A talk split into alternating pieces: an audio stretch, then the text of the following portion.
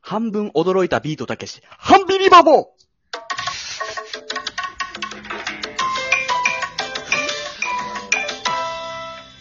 あ半分驚いたらそんな感じなんだ。前半切、れ味だね。前半驚いたんだけ？ど、後半、あんまそんなにだった時かな。半分驚くって何？だから前半そね、もそも。前半驚いたんだけど、後半そんなに驚かなかった時だよね。そんな時あるか？あのそういうさ、時が、ハンビリバボーなのね。ハンビリーバボーです。皆さん使ってみてくださいね。あのさ、やっぱね、ラジオって、教訓っていうか、これ聞いてよかったなって、やっぱね、思えるようなラジオがいいのよ。価値ある的なね。そうそうう。んで、そう考えた結果、やっぱ、イソップ物語ってわかる？わかるよう。ーん、うん。例えば物語ね、アリとキリギリスっていうね、話とかだと、キリギリスは夏遊んでて、アリのことをね、せいせい働くアリを馬鹿にしてて、ただ、冬になったら困るからみんな怠けずにちゃんとしようね、みたいな感じのね、教訓があるっていう。うん俺たちのラジオもね、ちょっとイソップ物語をね、作って、うんで、皆さんにね、教訓になるようなことを与えたいなって。そうだね。子供とかにもね、いいかもしれないですし。まあ、このラジオそうだよね、ね聞いてる子供は一人もいないんだけど、うんのあるけどね。じゃあお話ししましょうか。あ、いいかい？じゃあ俺最初に。あ、小林くんから行きましょうか。おじさんと鳩。あるところに気のいいおじさんが暮らしていました。おじさんは一人暮らしでした。朝起きて仕事に行き、帰ってご飯を食べ、寝ることの繰り返しです。ある休みの日、おじさんは気まぐれに散歩に出ました。歩いて、歩いて、しばらく歩いて、歩き疲れ、公園に来ました。公園のベンチで一息ついていると、足元に、鳩がやってきました。くすんだ灰色の、とぼとぼと歩く鳩は、どこか自分に似ているようにも感じます。何もないように見える地面を、汚れたくちばしで突き続ける姿を見て、おじさんはそれを哀れに思いました。そうだ、もっといいものをやろう。おじさんはコンビニへ走りました。よく食べる100円くらいで5本は入っているチョコチップのパンを買い、公園へ戻ります。さあ、これを食べ。おじさんはパンをちぎって鳩にやりました。鳩は元気にそれを食べました。おじさんは嬉しくなりました。誰かのために行動するのはとても久しぶりだったのです。なんだかいいことをしたような気がして、帰り道は足取りも軽くなりました。それからというもの、おじさんは朝晩、鳩に会いに行き、ベンチでパンをあげることが習慣になりました。鳩も心なしか艶が出てきたようにも見えます。雨の日も風の日も、おじさんは続けました。半年が過ぎた頃、おじさんは毎朝公園に行くのが辛くなってきました。朝起きると頭痛や倦怠感に苛まれるのです。また、咳がよく出るようになりました。それでもおじさんは、鳩のために毎日パンをやり続けましたうん。鳩とおじさんが出会って1年が経つ頃のことです。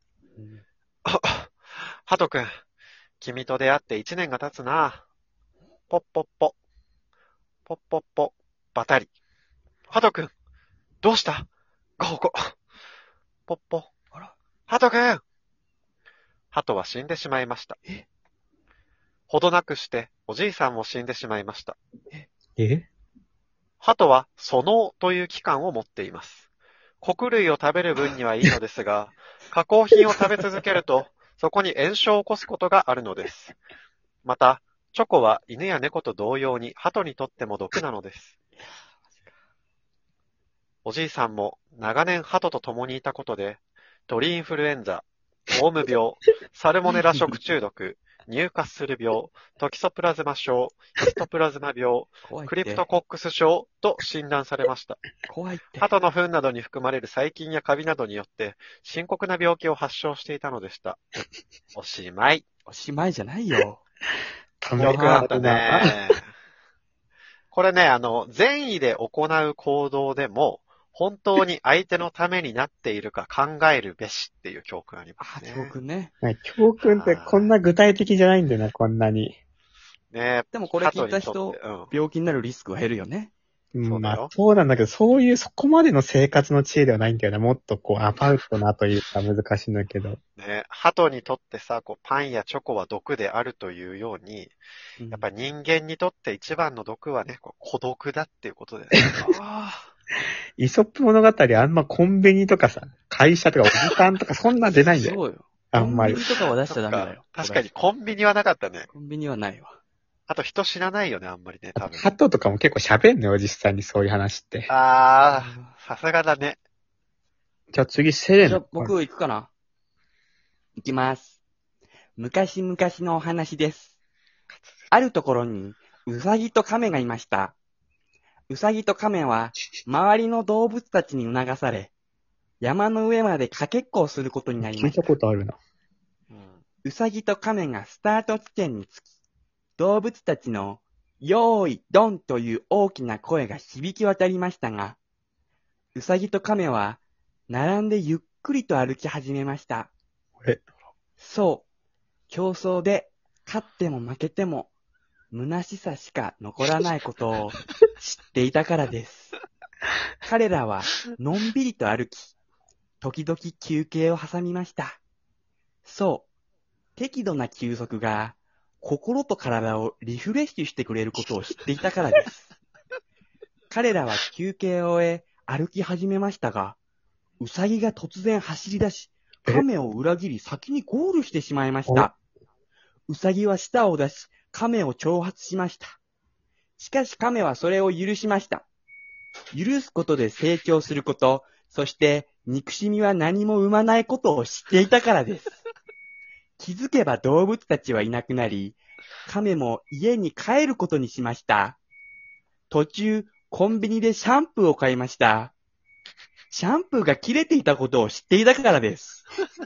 リンスは買いませんでした。リンスは切れていなかったことを知っていたからです。亀は家に着き、パジャマに着替えました。過ごしやすいことを知っていたからです。そして歯を磨きました。歯周病を予防することを知っていたからです。亀は早めに寝床につきました。翌日のパフォーマンスに関わることを知っていたからです。終わり。いいですねあれ、それ、ダメなんでも知ってるじゃんそれ読んだらどういう風にね、気をつければ。まあ、人を許すってことと、まあ、夜のルーティンを大切にしましょうってことなんだよね。あ、そういう教訓があるな、それ読んだら。うん、ちょっと被っちゃったかな小林くんと。全然被ってないよ。うん、コンビニ歯周病あたりがね、ちょっとコンビニとあー、なるほどね。病気っていう確かにちょっ。とうん。被っちゃったかな。現実的だね、かなりね。うん、あじゃあちょっと、じゃあ俺も話そうかな。お願いします。うんうん。えーおいしょ、おいしょ。アリさんは毎日お仕事を頑張っています。おいしょ、おいしょ。休みの日にもお仕事をすることもあります。おいしょ、おいしょ。仕事が終わったかと思ったら、急に仕事をしなきゃいけないこともあるからです。なぜなら会社携帯があるからです。会社携帯があるということは電話がかかってくるからあるのです。そもそもアリさんは仕事に興味がありません。なぜでは入社したのでしょうか？まあそれはとりあえずやりたいことっていうのはあるけど、やりたいことって言ってもやっぱりやりたいことっていうのは当然給料が低かったり、みんながやりたいわけですからね。まあその分、例えばだけど、やっぱ難易度がどうしても上がってしまうっていうのは実際ある。から、まあやっぱりそれだったら、まあある程度安定した企業に入って、まあその場合だと確かに給料とかは安定する。まあ休みもまあ最悪ちょっとは取れたりするけど、まあでもその分、まあやっぱりどうしてもやりがいっていうのはなくて、どうしても働くうちに、まあちょっとな。なんでこれやんなきゃいけないのかなってそういう風になります。で、実際に働いてて、まあ最初はね、まだ楽だったらいいけど、まあ、興味もないし、楽でもない仕事をね、なんでこれはしなきゃいけないんだ？なんで俺は毎日ね、いろんなね、候補やって、なんで外回りなのにね、いろんな会社のパソコン入れる仕事でやんなきゃいけないんだって、やっぱね、どんどん溜まってくんだよ、それ。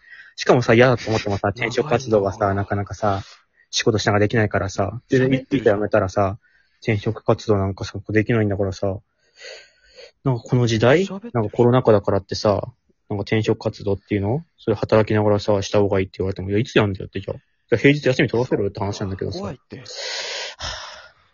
なので、会社を辞めた方がいいなっていう、あの、会社辞めてから転職活動した方がいいのかなっていうお話でした。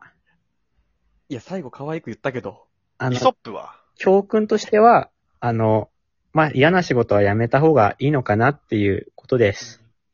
後半ずっと山本が喋ってたのよ。で、僕個人的にもね、あの、会社は辞めましたので、そういったね、現実とちょっとリンクした部分はあった方がいいかなっていうイソップ物語でした。勉強になるね。山本物語。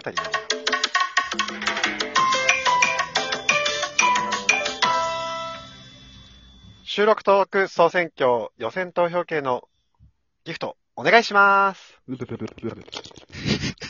やめて。